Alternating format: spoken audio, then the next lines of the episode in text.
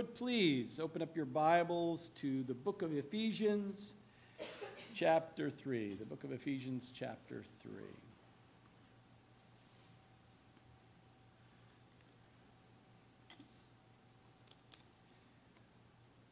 You are a child of God. We just sang it to our Lord. We just acknowledge and recognized who we are and the position we find ourselves in as a born again believer who has put their complete trust in Jesus Christ alone for their salvation. And Paul, throughout the book of Ephesians, at least chapters 1 through 3, he's talking about the blessings or the riches or the wealth that comes from us being adopted into God's family. And that at that position, there comes great wealth or spiritual blessings that come with being in that position. And Paul is spending at least two chapters now into chapter three that truth that as a child of God, you have been given much. Not that you can earn it, no. Not that you deserve it, absolutely not and that there's nothing you can go forward and try to get more from it except just understand you're a child of God and your Heavenly Father loves you. That He has a calling on your life as a child of God that He has a plan and a purpose for your life, and all we have to do is rest in that position, that position of grace and mercy that He has shown us, and just know that He loves us, and let us breathe in and out every day and say, Lord, what do you have for me today? And then, God, give me this, your spirit to empower me to do it. Because I know I can't do it in my own strength. And I've tried to lean on my own understandings. But you tell us to not to lean on our own understandings, but in all of our ways acknowledge Him, He shall direct our paths. Living a life that is pleasing to God, is just, just sitting and just serving Him and worshiping Him and loving Him and just being obedient as He guides our life and puts the desires in our hearts. And we'll see here in Ephesians, he, Paul continues in that, if you remember, as we continue. But today he's going to talk about the mystery, the revealed mystery that has been part of God's plan from the very beginning. And we will see that in these verses alone today. We'll only take verses 1 through 3, or 1 through 3, yeah, 1 through 13. We might only get through 1 through 3 if I, I keep going here. But I'm going to read verses 1 through 13. Follow along with me, and then we will be able to take verse by verse. For this reason, I, Paul, the prisoner of Christ Jesus for you Gentiles.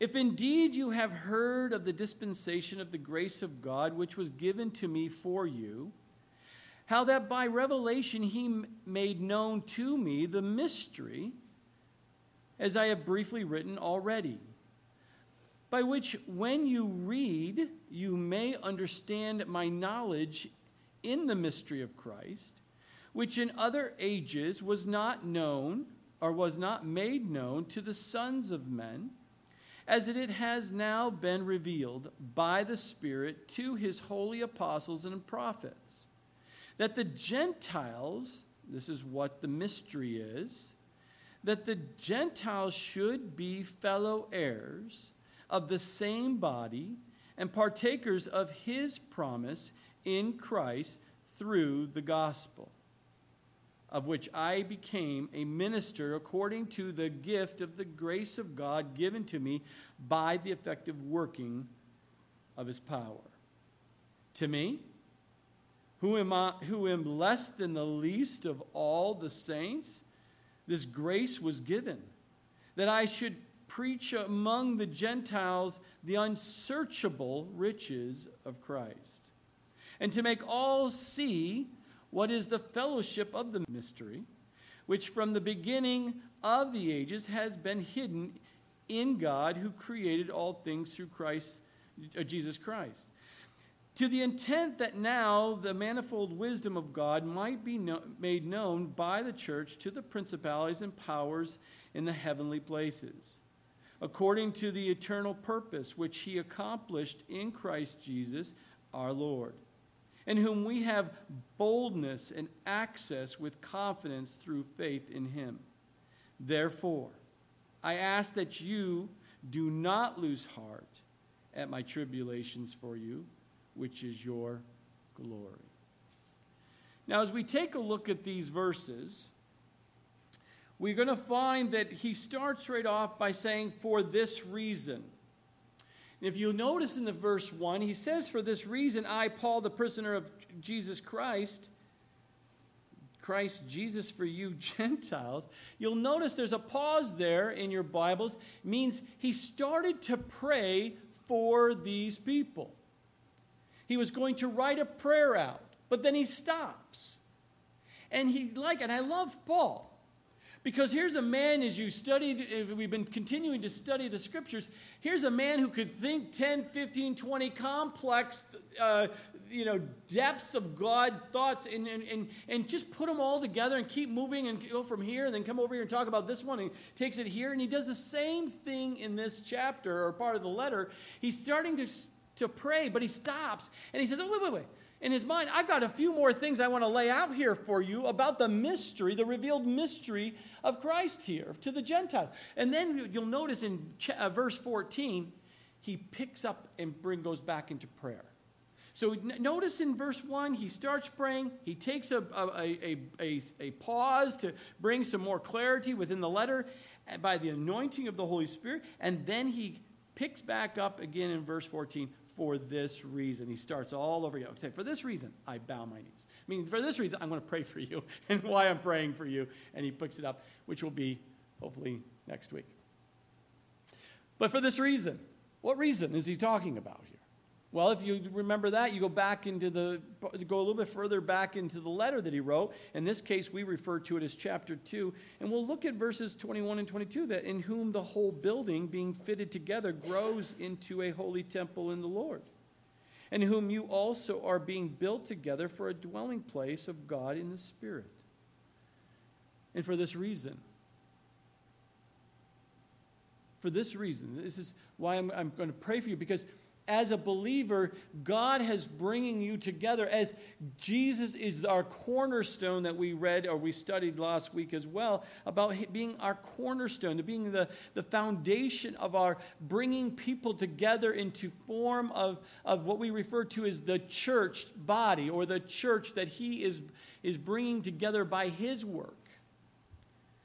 Fitting together for his purpose, for his glory a holy temple in the Lord, a dwelling place of God in the Spirit. The, the Spirit of God dwells within His people, within the, the body of believers that gather together. His Spirit moves to reveal Himself to you and to me. Not only individually, but as a corporate body, and the value that it is of, of gathering together and not to forsake the fellowship that we see in the scripture. Do not forsake the fellowship because that is where God brings his people together. That's where he dwells, where two or more are gathered in his name. He is amongst us. He is amongst us today, and he is using his word to speak to you clearly to, that can just go right into the heart of the issue or how to encourage you or comfort you or to heal you how to use the body of Christ for the purposes to help you or to use you in the life of someone else. We're a family of God. And for this reason, I, Paul, the prisoner of Christ Jesus. Notice that, and if you remember, Paul is it's one of the prison epistles here. It's, he's in the Roman jail. He's, he's uh, finding himself there. But he's saying that I'm the prisoner of Christ Jesus. I'm not the prisoner of Rome. I'm not the prisoner of, of the authorities. I'm not a prisoner for. I am prisoner of. He understood that he is captivated by his the Messiah. He is captivated by his, his Savior, and it's exactly where he wants to be. He knew that he was in a physical prison in the situation he found himself because that was God's plan. That was for God's purpose. And he says, I just go where I'm a prisoner of,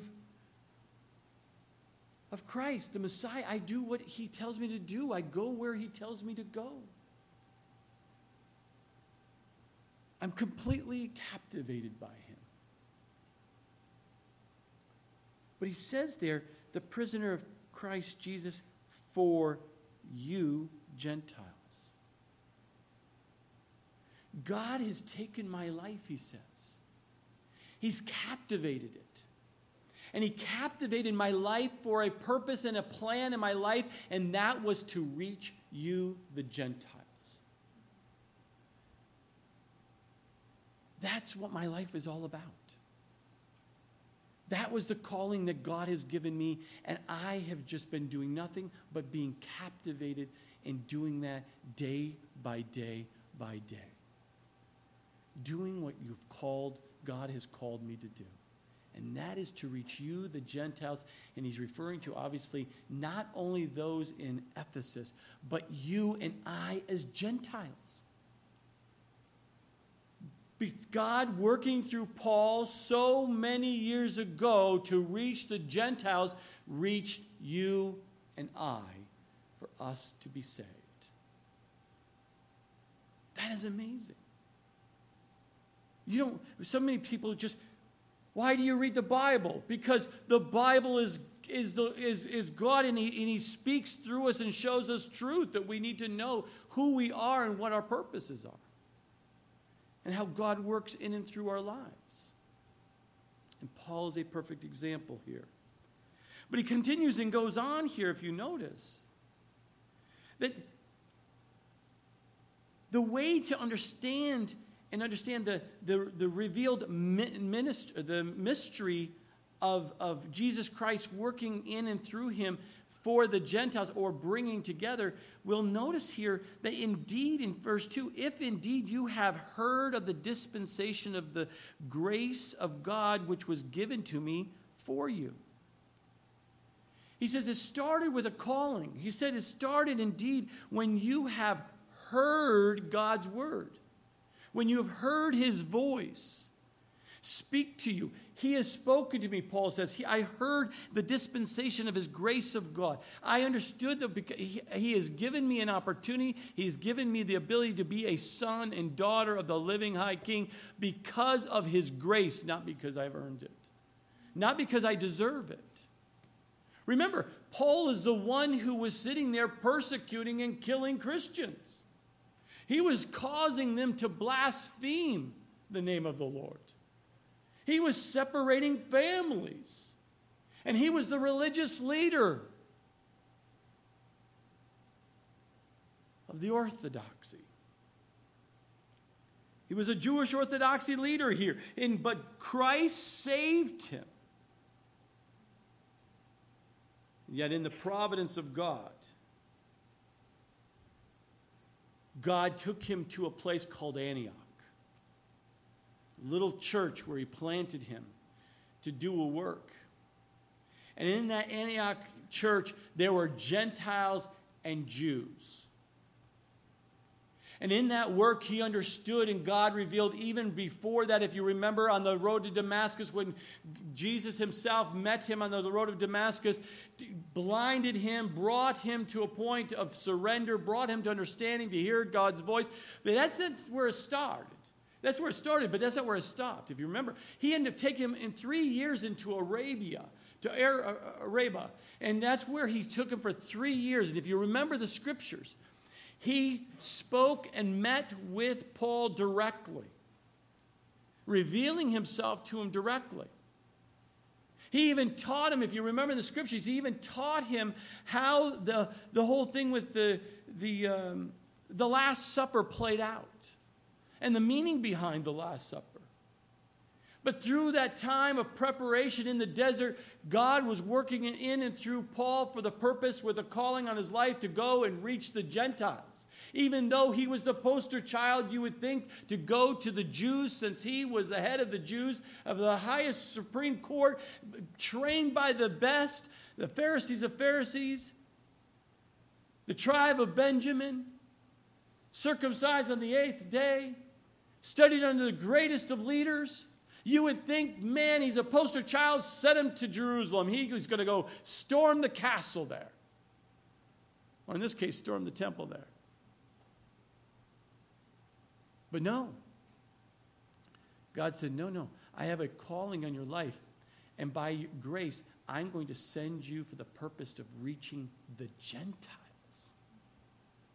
Remember, here's a man who looked at Gentiles and called them dogs.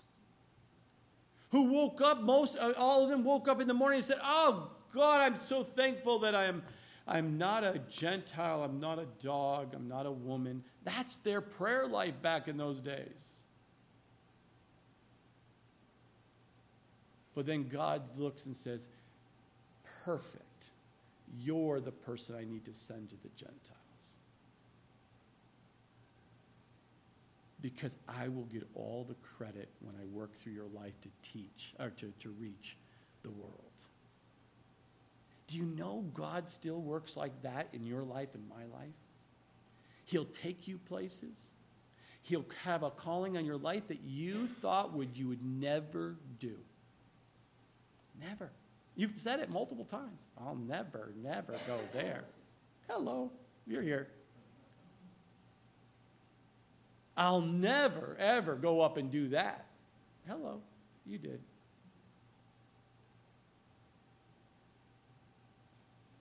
God has a way to work a calling in your life when you get saved.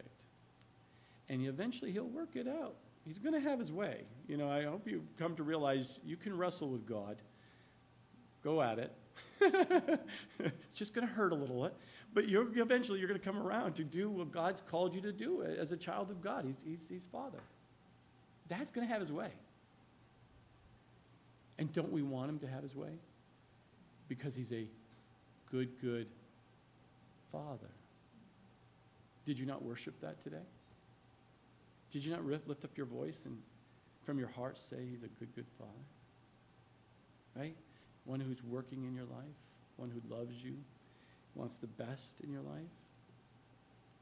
See, Paul knew from the very beginning of his Christian life that God had called him to take the gospel to the Gentiles. And he was not disobedient to that calling. You never find in the scriptures where he was a rebellious uh, child of God and took off and tried to do some other things that, uh, that he just wanted to do his own thing and go to his own places. But wherever Paul ministered, he found local churches comprised of both Jews and Gentiles because he understood, as we studied back in Galatians chapter 3, that one in Christ Jesus that as a child of God and you look at the, the, the, diversity of the children of God and all the facets you can look at, is still one church body. There's not separate churches. And Paul understood that. Because Paul was the apostle of, to the Gentiles. The challenge has is because he understood the truth, because Jesus told him directly there in his preparation in the desert. And as he's working, as God planted him in certain churches, God is revealing truth and deeper truth to him. And he's sharing the fact that the mystery, the revealed mystery, is that the Jews and the Gentiles would dwell in the same body called the church into eternity. And he passionately shared that. But because of that, you remember the Jews, believers in Jerusalem, did not like him. They actually accused him of being prejudiced against his own people. And as he was going around, he was collecting the, the, the, gifts and the offerings from the Gentile churches to gather them together, if you remember, and to bring it to Jerusalem to show love from the Gentile believers. Because people in Jerusalem was suffering. They were uh, lacking in the believers there. So he was showing love and says, No, uh, these people love you. We're, we're one body. We're, we're all children of God. It doesn't matter if you're Jew or, or Gentile or male or female. None of that matters. We're all a child of God. But what, remember the story when you get down and you just look at Acts chapter 19, 20, 21, 22 time frame, you'll go back and you read that, you'll see what happened. He went down there and it shows that the Judean believers received the gift. They had no problem receiving the money and receiving the gifts from the Gentiles. And as he's interacting in Jerusalem and he's going about and, and through and forth, remember who came with them. One of the guys was Trophimus or Trophimus? Trophimus. And he was a Ephesian Gentile that came with Paul to deliver the goods. And there they are among the people. But here's what happened as you remember the story. Paul goes in, he wants to go into the temple. It's that time. He wants to, to go into the temple, he wants to be part of that. And because he's been out and about, you have to go through the ritual cleansings and the washings and all the stuff to work your way through the inner courts to get to the outer courts into the inner courts. But guess what happens? The Jews that were up there in, in the Asian Minor, in the Asian area where Paul is ministering to these Gentiles, they take note and say, Oh, we saw Paul. We saw him hanging around with some Gentiles in the city.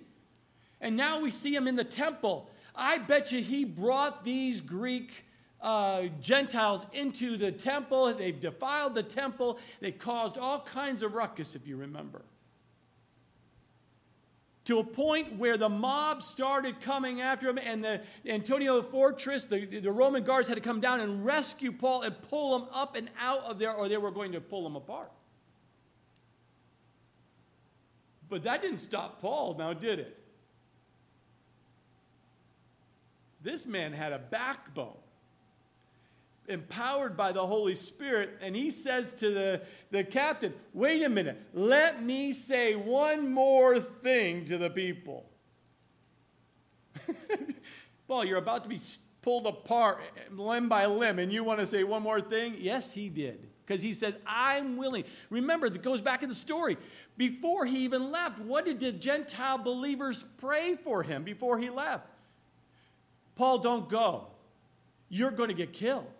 They're going to come after you. And he says, I will die for Jesus Christ.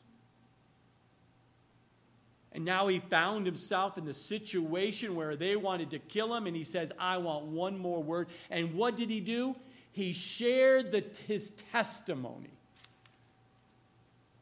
And everything was fine until he said the word what? Do you know the scripture? Until he said, God had called me to reach the Gentiles. And as soon as he said the word Gentiles, they came unglued. They had to rescue. They put him into prison to take him.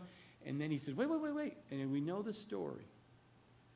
You go back into the book of Acts, you'll see it follow through how he ends up getting to Rome. He's now in prison, and he's writing to the Ephesians again of what took place. God had a calling so many times as Christians, oh, things are just not going well. It cannot be the will of God. What, what do we need to do different? We shouldn't be in pain. We shouldn't be suffering. We shouldn't have these people coming against us. What do we need to change? Something's, it must not be the will of God. No. It could be exactly the will of God that you have to go through this pain and suffering. These challenges and situations you find yourself in. Because God is going to use it to reach people. God is going to use it to refine you, to mold and shape you for His purposes, for a calling that He has on your life. And He has shown that to you, or He will be showing it to you as you continue to grow and mature in your relationship with Him. Do you believe that? By faith, do you believe that? That God has saved you and has given you a calling for His purpose, according to His plan. Because it's by grace of God given to you for that purpose. And it starts by hearing his voice. It starts by hearing what he has for you. Do you have ears to hear? Paul surely did. He brought that offering. He went through the challenge. He went into the prisons. He went, but he says, I am a prisoner of Christ Jesus. I know that he brought me here. If you remember in, uh, in Ephesians, um, uh, Ephesians 1, verse 1, I, Paul, am an apostle of Jesus Christ by the will of God. I am what I am by the grace of God. And here in chapter 3, verse 1, he says, I am Paul, the prisoner of Christ Jesus for you Gentiles. So not only am I am what I am by the grace of God, but I am where I am to be where uh, by the grace of God. And as we understand these truths in our lives, that you are who you are in Christ by the grace of God, that wherever He has you planted today, you are exactly where He wants you to be by the grace of God. That's why we can live contently because we know our home is in heaven. This is just temporary. So it's only a matter of time of God is going to move you. But you don't have to look to move because He does the moving. We screw it up when we try to make our move ourselves. I'm going to make this happen. Oh, this will be fun. Hello. Come call for prayer when you need it. it's not going to be easy for you. But when God is doing the move, you know that you're exactly, I am where I'm supposed to be, even if it finds yourself being in prison. Paul didn't do anything wrong. Paul did exactly what he was supposed to do. He didn't do anything wrong, illegal. It was just the world coming after him for his position of truth in speaking truth of who Jesus Christ is. That through got him into prison. But keep in mind, the story gets better, does it not? He's here in the prison of Rome and he says, I'm in the, I am the prisoner of Christ Jesus. I am in the middle of a prison of Rome. I am shackled 24 7 to a Roman soldier, and I get to share the gospel every six hours when they change uh, uh, soldiers. He's got a, a guaranteed audience to share the gospel of Christ. I mean, what better place than Paul knows he's going to be is to be able to sit there and be chained, and he's over and over, new people coming, and he's just sharing the truths of God. You know that you go back into go listen to, go back in Acts, and you can see how oh this person greets you. Oh, this person in love greets you. Oh, this person greets you. Oh, the family of Cornelius greets you. That means he was reaching these people out there and they're getting saved. He's exactly where God wanted him to be in the middle of a prison of Rome to do the work that he needs to do. So when you sit there and say, Oh, I got to get a change of jobs and all that kind of stuff, just know you're exactly where God wants you to be. And when he wants to you to move, he'll put the desires for you to move and he'll get you, not to escape from the issue, but to embrace this is exactly where the grace of God has you and to use that for his purpose. And when you're done doing what He's called you to do in that environment, He says, Now I'm going to move you. Oh, really? I'm so content exactly where I'm supposed to be. It's been tough. But God's moving. Okay, here we go. He's got something new for you. And God's doing the work. The dispensation of grace. God working in and through a life of a person. Verse 3 How that by revelation, he made known to me the mystery as I have briefly written already. By which, when you read, you may understand my knowledge in the mystery of Christ, which in other ages was not made known to the sons of men, as it has now been revealed by the Spirit of by the Spirit to his holy apostles and prophets. What did he reveal? Verse 6 that the Gentiles should be fellow heirs, one, two, of the same body, the church body, and three, partakers of his promises in Christ through the gospel. So we see here that by the grace of God, God spoke to Paul.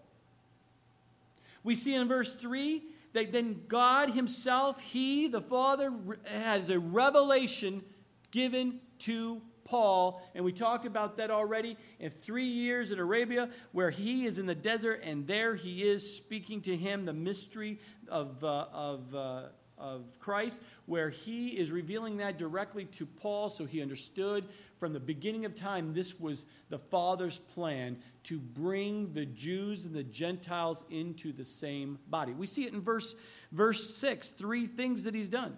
The mystery is what? That we be fellow heirs. You're both, you're a child of God. You are both adopted into the same family. You are both heirs of the blessings that come from being in that position. The Jews are not separate from the Gentiles. There should not be any separation. If you're the only separation we have is believers and non-believers, there is no other groups. And then we dwell in unity because we're both heirs, or we're all heirs of Christ. But he revealed that to Paul, this mystery. And Paul wrote about it in Galatians 1 and in chapter 2. He's been bringing it through. He makes it very clear here. For some reason, he stopped his prayer. Let me bring clarity a little bit more so you don't forget the three points. I'm going to say it three times. I'm going to write it three times so you don't forget this. The Jews and the Gentiles are equal. There is not one more spiritual than another. No one is more spiritual than another. You're a child of God. You've been adopted in the, chi- the family of God. That is it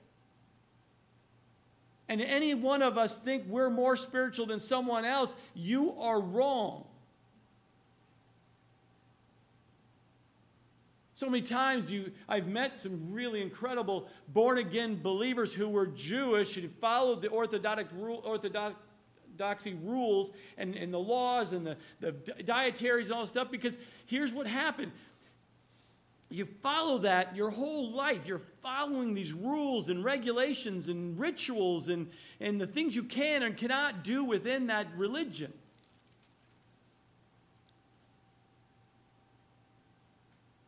It becomes a, it just becomes lifestyle. Robotic. No meaning behind it. It's just like, this is what we always did. This is what our family does. We go to church on Sunday. Well, why do you go to church on Sunday? I don't know. That's what we do because we have a good breakfast afterwards. For some reason, mom, grandma says we have to dress up and have to go to church. But there's no meaning behind it. You're just showing up. And here you are, you're a Jewish, a uh, Jewish Orthodox Jew, and you're following the rituals, you're following to the T, you're doing all your prayers exactly the way everything's supposed to do. It's all lined out in the rules and regulations, based on even on the Old Testament, right? But here comes God, and the grace of God comes in, and He removes the wall of, of separation. He removes the wall that separated the Jews from the Gentiles. And says, You're now one. You're co heirs. You're going to be this, in part of the same body I call the church. And in part of my design is that you're going to all partake of his promises in Christ through the gospel. That Jesus died on the cross for all. His blood covers all blood, all, all sins, for all people. But get this, catch this, catch this. Here's the Jews. You've been following these rules and regulations and their drudgeries and the burdens and the heaviness of religiosity. You can't go to church without dressed up. You can't go there without wearing a hat. You can't go there without having wearing a dress. You can't go there with all these religiosity kinds of things that are placed on people, even in the Jewish faith. But here's, here's the this is the kicker right here.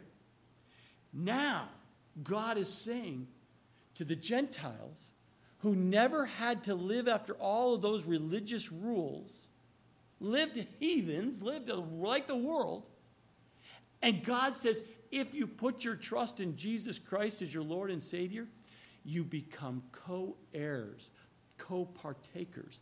You are in the same body, one church. Can you get it? What? I've been living like this, and they get to walk in some Yahoo from the streets of Gentiles we used to call dogs are coming in, and we're now co heirs. They didn't have to do any of this. They didn't have to dress up all these years and go and get circumcised and eat these dietary rules and all these. They get to come in and do it. Hallelujah, right? Isn't that a hallelujah for me, you and you? Because we as Gentiles did not have to, and here's the challenge. We went through the book of Galatians, if you remember. Jewish believers wanted to believe that you still had to go through these Jewish rituals, these religious things, to be able to be really in God's favor and God's family, because you had to really do these things and kind of keep some of these Jewish rules and rituals and know Jesus Christ is your Lord and Savior. That's, that's religion. And Paul was working on that, saying, no, no, no, that, that doesn't, none of that saves you. It's just putting faith in Jesus Christ as your Savior is that only saves you. Here's the Gentiles who didn't have to do any of that growing up. They didn't have to follow any of those rules. And now God says, by His grace, you're co heirs, co partakers. You're part of the same church body. You can see the strife and the challenges between that. But that's grace. And we see that he very much brings, as Paul brings this to light, that when Christ went to the cross, it wasn't just about dying for sinners. The part of the plan of God was not only to die for sinners, but to bring the, the, the, division between people together in unity, a oneness. When you give your life to Jesus Christ, it does not matter your background, your color, your pedigree, your family name, what you've accomplished, what you didn't accomplish, all the failures, all your successes, none of that matters. It gets all equalized by the grace of God into the, the house of God. Isn't that an amen? And you did nothing for it because you can't earn it. It is a free gift of salvation. You just embrace it. And that God, as He comes into your life, that's what happens when you're born again. The Spirit of God comes in and seals you for eternity as a child of God. And now He starts working and doing the work in your life, in and through your life. But notice, fellow heirs with the Jews Spiritual riches God gave them because of his covenant with Abraham. And it wasn't just for the Jews, but God's plan from the before the time he says, I'm going to bring the Gentiles in with the Jews. And two, the Gentiles are also fellow members of the body of Christ, the church. There is one body. Our human birth determines our racial distinctions but our spiritual birth unites us as members of the same body. Christ is the head of this body, and each individual member shares in the ministry. And finally, you see the third thing here in verse 6 finally, this new relationship. The Gentiles are partakers of God's promises. They were once, if you remember, outside of those promises, outside of all those covenants that God gave his the, the nation of Israel. But now they are no longer on the outside looking in, no longer saying that these claims, these promises of God that gave to the nation of Israel, they're not for you. Now God says, oh, they've always been for you. Now you're going to receive the promises that I've given to the nation of Israel. I will give you the promises here as well. The ages. In the Old Testament, God did not reveal this mystery of the Gentiles and Jews becoming one. God was using the nation of Israel to be an example, to be a light, to be, as we studied earlier in the first part of the Ephesians, and they chose not to do what God called them to, be, to do. That they took the, what should have been the light and been an example, and they turned it to darkness, and they cast these Gentiles away and kept them away and wanted them far away as can be. Completely opposite of what God's plan is. The revealed mystery is not, of course, not that Gentiles would be saved, because if you remember in the Old Testament, God said that the Gentiles would be saved. So it wasn't a question in the Old Testament would the Gentiles be saved? Because it is in the Old Testament. But what the Jews could not do is fathom how God and what God was, what, was, what was that going to look like? Okay, they're going to be saved. It's in the scripture. Okay, let's breeze over that. Let's not teach that part. You know, let's just go over the other parts. We don't like that part of the scriptures. Let's just not read it. But it does not stop the truth of the fact that they were going to get saved, but they wouldn't uh, accept the fact that God would bring them together oneness with them as the Jews. They just couldn't fathom that because their prejudice was stopping them from seeing the love and the unity that God has between people. And that cannot happen. It happened then, it can happen today, and we must be very careful not to let that happen. But the fact that not only the Gentiles were going to be saved, and we see that in the Old Testament, but rather that the, the believing Jews and Gentiles were going to be joined together in the same family to do the things together to, for the kingdom of God. They were going to be worshiping God together. They were going to serve together. They're going to, to be a oneness together in Christ. In verse 7, of which I became a minister. Not only did he hear from God, not only did he get a revelation from God of what he was going to do, and you notice in verse 4 that you might read the Word of God. You must read the Word of God. I'm going to say it one more time if you don't catch the first. You must read the Word of God because there is power in when you read the Word of God. Don't let us be fooled. If you don't read the Word of God and think that God is, you're going to hear from God and be directed by God and understand the calling of God, you have you've, you've, you've lost it. You must read the, the Word of God because that is how He speaks to you and I and directs our lives. That's how He confirms things in your lives, uh, what direction to take, what path to turn. But if you're not in the Word of God, you're not going to hear from the Word of God, and then you're going to aimlessly leaning on your own understanding. So Paul says here, you when you read, you may understand my knowledge and the mystery of Christ. But notice here in verse 7 of which I became a minister according to the gift of grace of God given to me by the effective working of his power.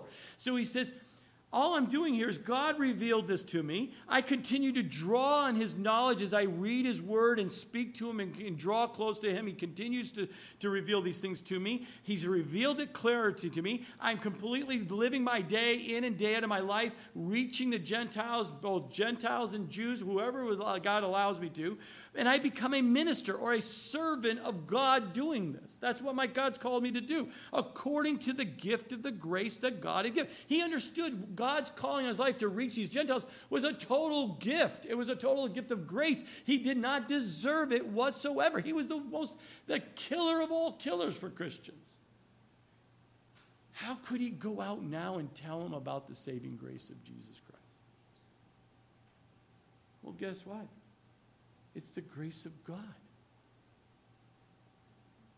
that he takes Paul and uses him for God's glory. Not only does he a minister, but he doesn't do it in his own power.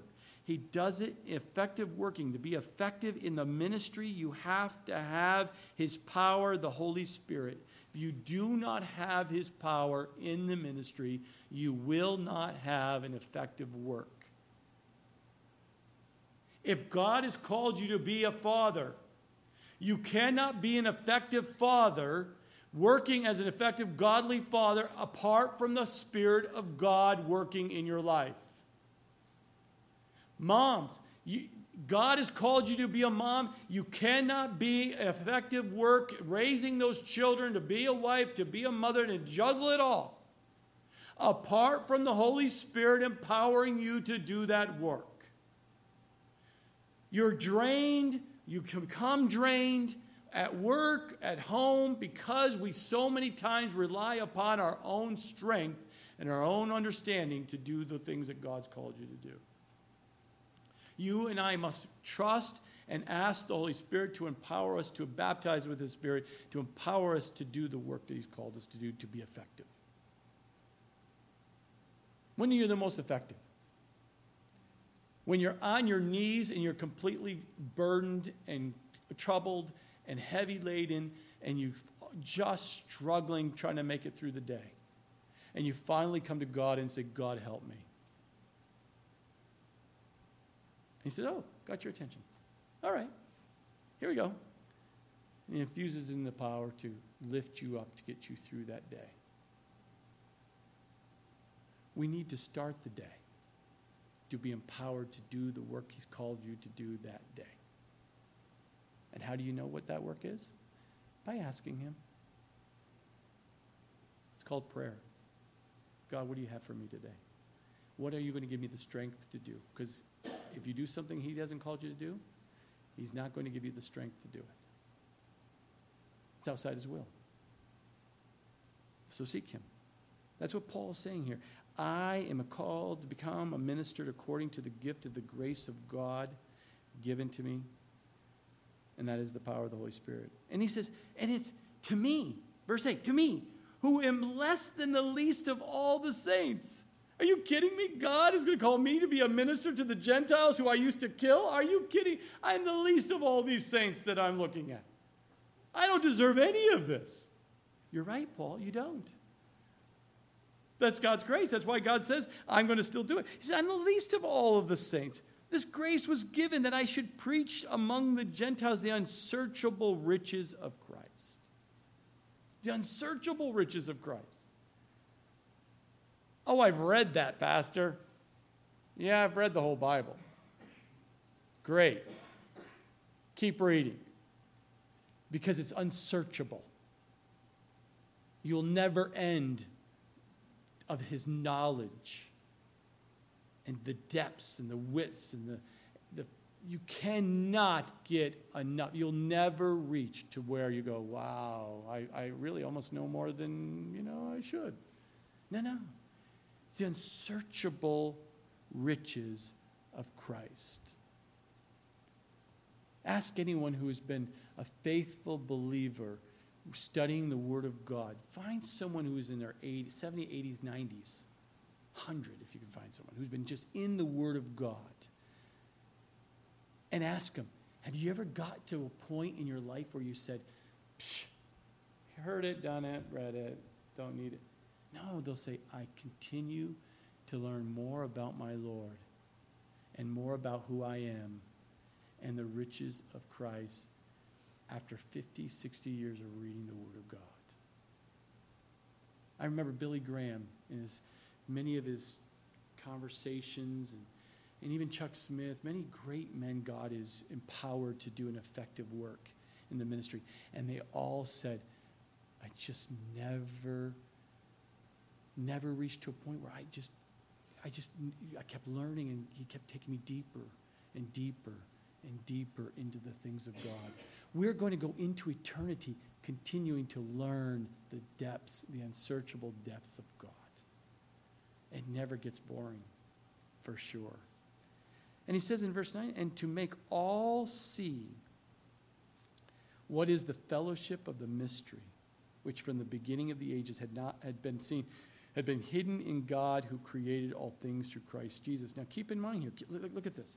He says, to the intent that now the manifold wisdom, manifold is the facets, the multicolor. The, every time you look at it, you see a different color. It's, it's, a, it's just magnificent wisdom of God might be made known by the church to the principalities and powers in the heavenly places according to the eternal purpose which he accomplished in Christ Jesus our Lord. Get this. This is something new for many. God, from the very beginning of time, knew he would be bringing the Jews and the Gentiles together in oneness. One body. All equal heirs of God all partaking in the promises of God. But did you notice the verses here? The verse 10. That God, in his timing, when Jesus went to the cross and died on the, for the sins of the world, was raised from the dead, all of that you could see through the Old Testament but nowhere in the Old Testament do you see the prophecy and the teaching that the Jews and the Gentiles would become one. Not even the principalities and the powers, the good and bad angels, knew God's plan until that moment when he was resurrected and is seated at the right hand of the Father, and he created the church at Pentecost. Get this. You and I think the angels are all omniscient. They can hear and see and they know everything. Not true. They didn't even know the mystery of what God was going to do to bring the children of God into one body, the Jews and the Gentiles. They're sitting there, the good angels are looking down, going, Oh my gosh. They're seeing what's going on in the church. It's like, what did look at Christ went to the cross? There he's resurrected. Now look at what God is doing. He's bringing people into oneness. They're being born again. They're, the Spirit is coming inside. That was all new to them. They did not know that. Satan, if he knew that ahead of time, don't you think he used and did something different in regards to bringing the unity of the church and stop the church? He didn't even know it. It was a mystery. God was working in a way that was, even the principalities and the powers didn't even know this great secret. And how God was going to create the body called the church, and He was going to bring them together, and all of them are just in awe of seeing God's plan of how He was going to play this all out. And they're watching from above and watching, and, and we don't even see them.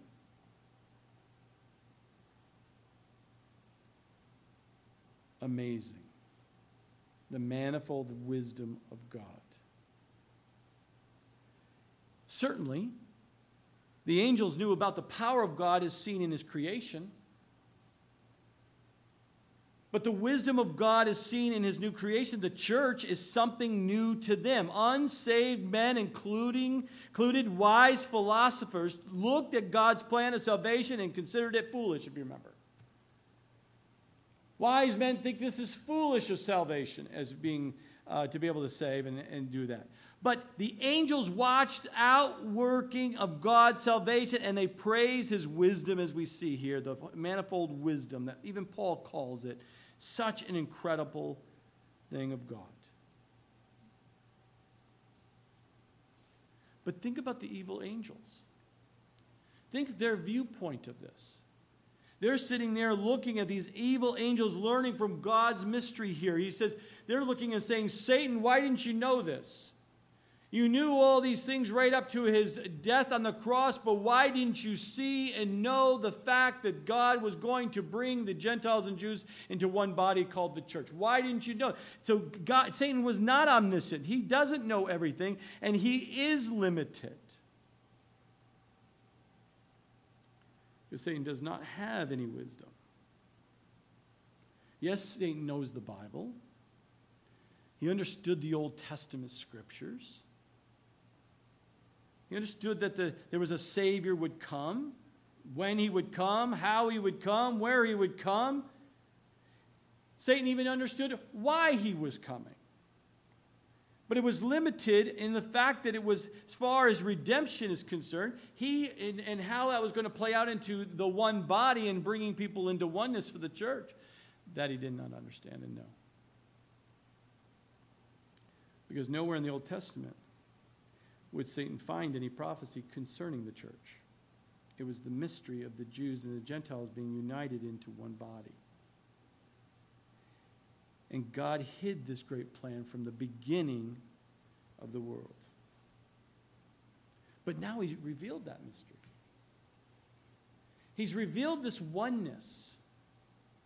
We receive and understand that God is saying the stewardship of this great truth. And as we learn, and God has revealed this through His scriptures to us and He speaks to us, what do you and I do with it today? Well, you and I, all believers, are to be faithful stewards as well with this great truth and go out and tell those who do not know the truth. That God can take you where you are right now in the depths of whatever evil, whatever lost, wherever you are in life.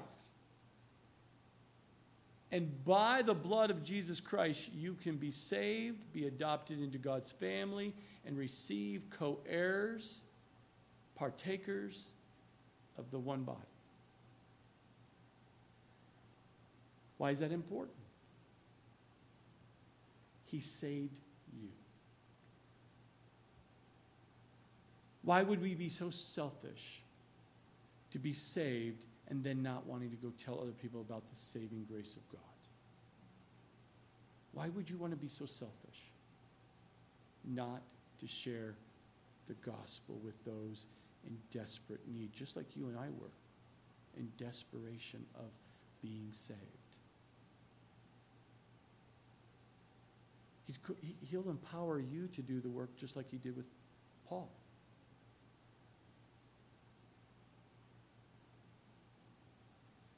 That's if you believe. That's if you're born again. You will have a heart for the lost.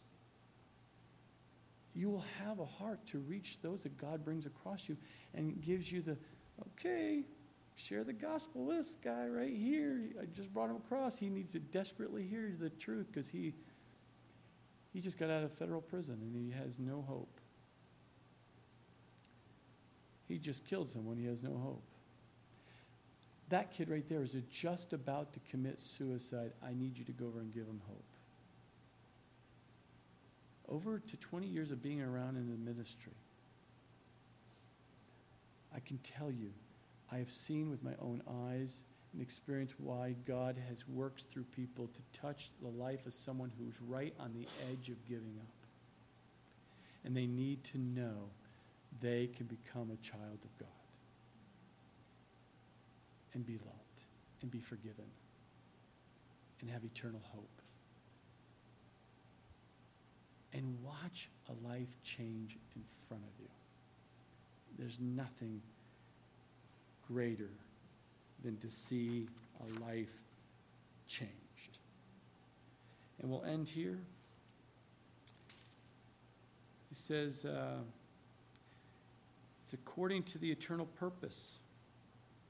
God has a purpose, a plan, and it was accomplished through Christ Jesus, our Lord. In verse 12, in whom we have boldness a freedom of speech, is what the Greek says here.